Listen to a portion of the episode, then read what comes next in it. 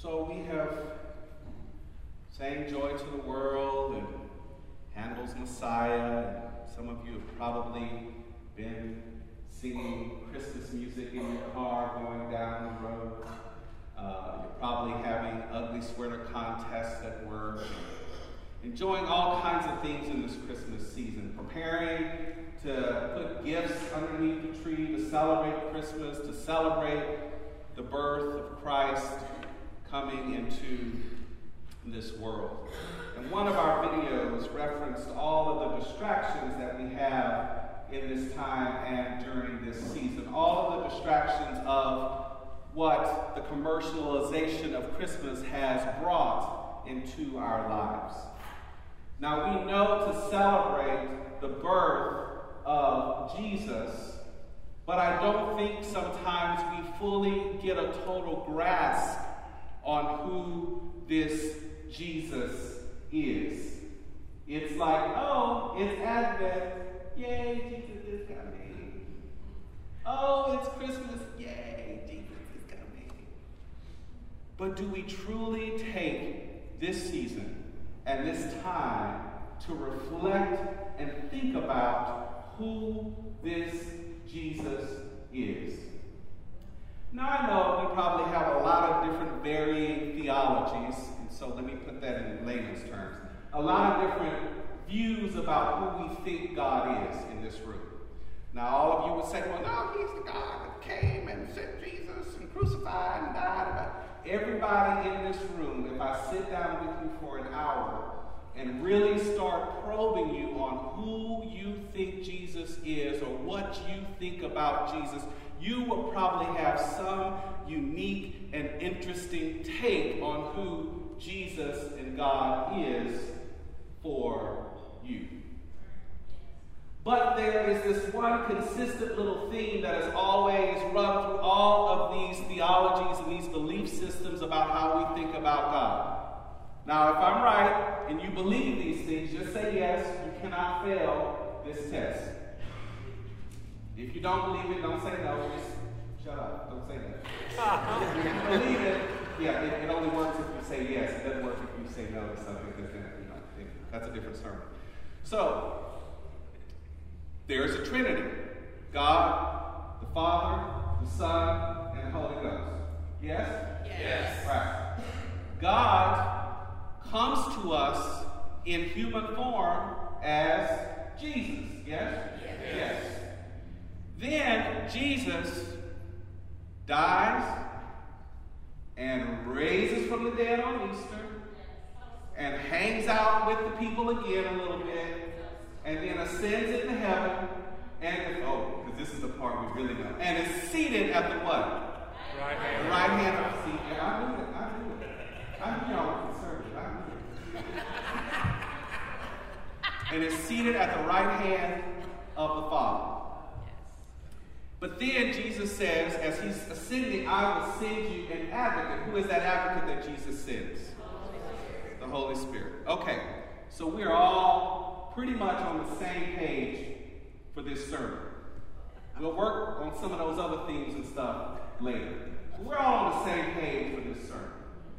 Now, if we indeed believe those things, have we fully grasped the awesomeness of God coming to earth in Jesus? No. Don't say no. Just let that sit. Thank you, David. You're always very cooperative. Have we fully grasped what that means? God comes to earth as a baby. Avery, can Luke walk yet? He can't walk yet? Can he feed himself yet? Can he talk yet? Yeah, but you but you have to do everything for him. So I'm gonna back up. God came to earth in the form of Jesus as a baby. Jesus didn't pop out of the womb as a man and start healing folks. The narrative we said we agreed to is that God is the Father, the creator of everything that is.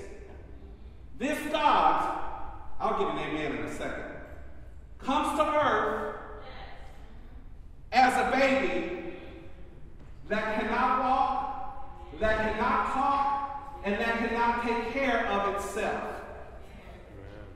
God wrapped God's self in the flesh of a baby to be cared for by a 14 year old girl who was not supposed to be pregnant in the first place. Let me keep going with that.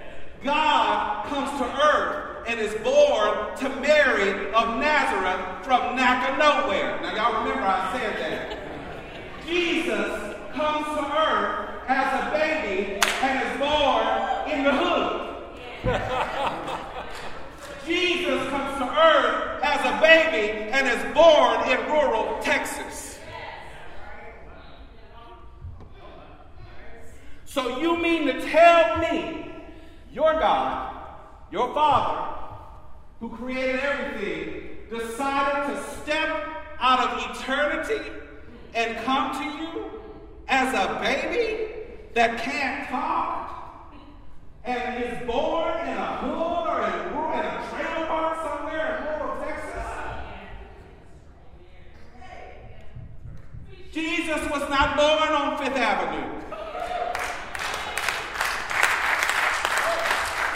Jesus was not born at Trump Tower or anywhere near Sakowitz or Neiman's or Bloomingdale's or any of those places. Jesus was born in Nazareth, Napa, nowhere as a baby. And all of this season, we sit here and we think about what we're going to buy and what we're going to get, how we're looking, how we're feeling, and we sing joy to the world. Is it really joy that your Savior came as a baby and was vulnerable and had to be cared for by its parents and came in an unexpected way? That ought to be reversing some narratives in some of y'all's heads. See, we have we we we are we are on the post-Jesus Jesus. When we when we think about Christmas, we think about the post-Easter Jesus. You know, the one that rose up from the dead. I like the way they tell the story, but we don't seem to want to take the time to talk about how he was born as a baby in out of nowhere and they grew up and hung out with peasants and prostitutes and marginalized people. How he went up into the temple and flipped over tables because they were ripping people off with all of those payday loans and credit cards and carrying them. We don't want to talk about that Jesus. You cannot give joy to the world and you cannot get Easter without this Jesus who hung out with the peasants. You can't get joy to the world without the Jesus who went to the border and said, I am with you. Amen.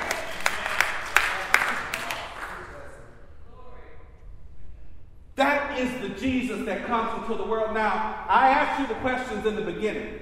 Have I said anything yet about who Jesus hung out with or what Jesus did that is unbiblical? No.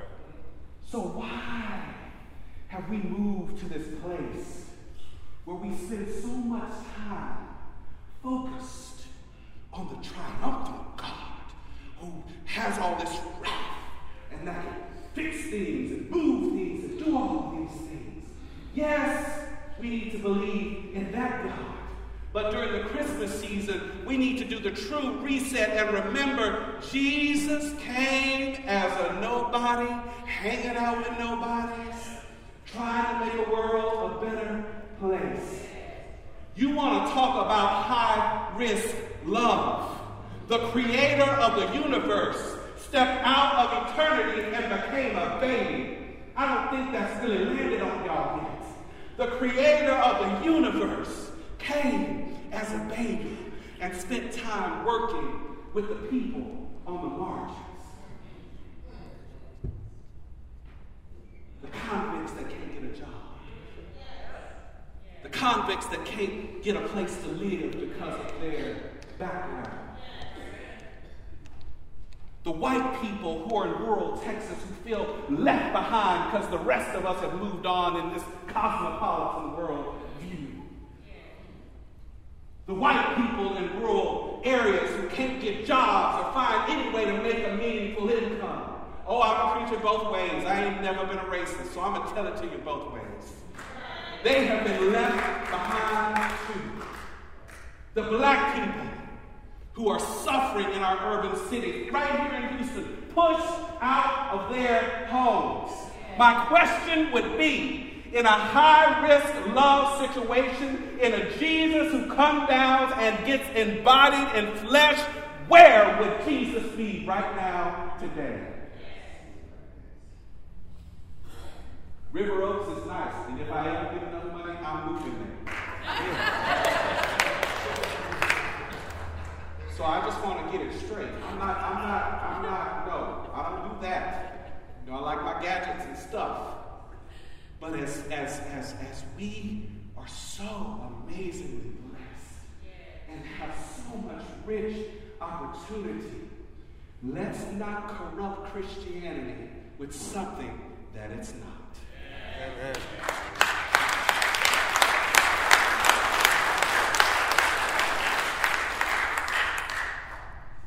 It has been said by one of favorite writers that love is the pure essence of being, together with the whole human family.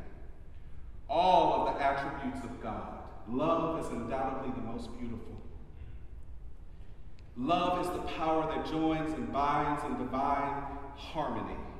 The universe and everything in it. The great harmonizing principle known to man. Divine love is impersonal. It loves for the sake of loving. During this Advent season, we've talked about waiting and expecting love, hope, peace, and joy to rise in our lives. And when I talked about peace, I encouraged us to think of who we needed to make peace with in our life. Who do we need to reach out to? What peace needs to be restored? When I think about love today, I'm not going to ask you to commit to anything. I just want you to think about this. God came to us as Jesus, brought to us love, the love that is for everybody. Here is the radical notion about Christmas and God coming to bring love and love for everyone. It's also love for our enemies. They cannot not be loved by God as well. It is love for those who challenge us for God loves them too. God comes to love us all. Even the worst among us as we, as we have judged. God has come to love. And I, I say this not out of any political agenda or anything, but you all know we're headed for turbulent times. Very turbulent times. But remember, this radical notion of love, even the ones that we're mad at, don't understand, can't get along with, calling them names because of their political uh, beliefs or whatever, guess what? This radical notion of love extends to them too. This one writer says God loves so intensely because the sun, as it rises, it continues to shine on us all. The love grace of God. Scripture says, A child is born to us, a son is given to us, and authority will be on his shoulders. He will be named Wonderful Counselor, Mighty God, Eternal Father, the Prince of Peace. But he only gets to be Wonderful Counselor and Mighty God, the Eternal Father, and the Prince of Peace because God was willing to be vulnerable and come to us as a baby to save us, to show us that love is high risk, and to show us that I will go to any distance to love you and to be with you. It would not have been a powerful story had he have come down as some soldier with a bunch of horses and said, I am the king. No, instead, he came as a baby to show us that I love you this much. I love you enough to where you could possibly even kill me as a baby. But I love you to this distance from eternity and back. Let me not show you how the world loves. I will show you how I love. That is the miracle. That is the power and the awesomeness. When we call him the Prince of Peace, it ain't just because he's God. It's because he came as a baby and hung out with all of us ragtag, ratchet people and showed us love. That's why he's the Prince of Peace and the eternal Father. That's why God becomes triumphant. That's why he is Jesus, Lord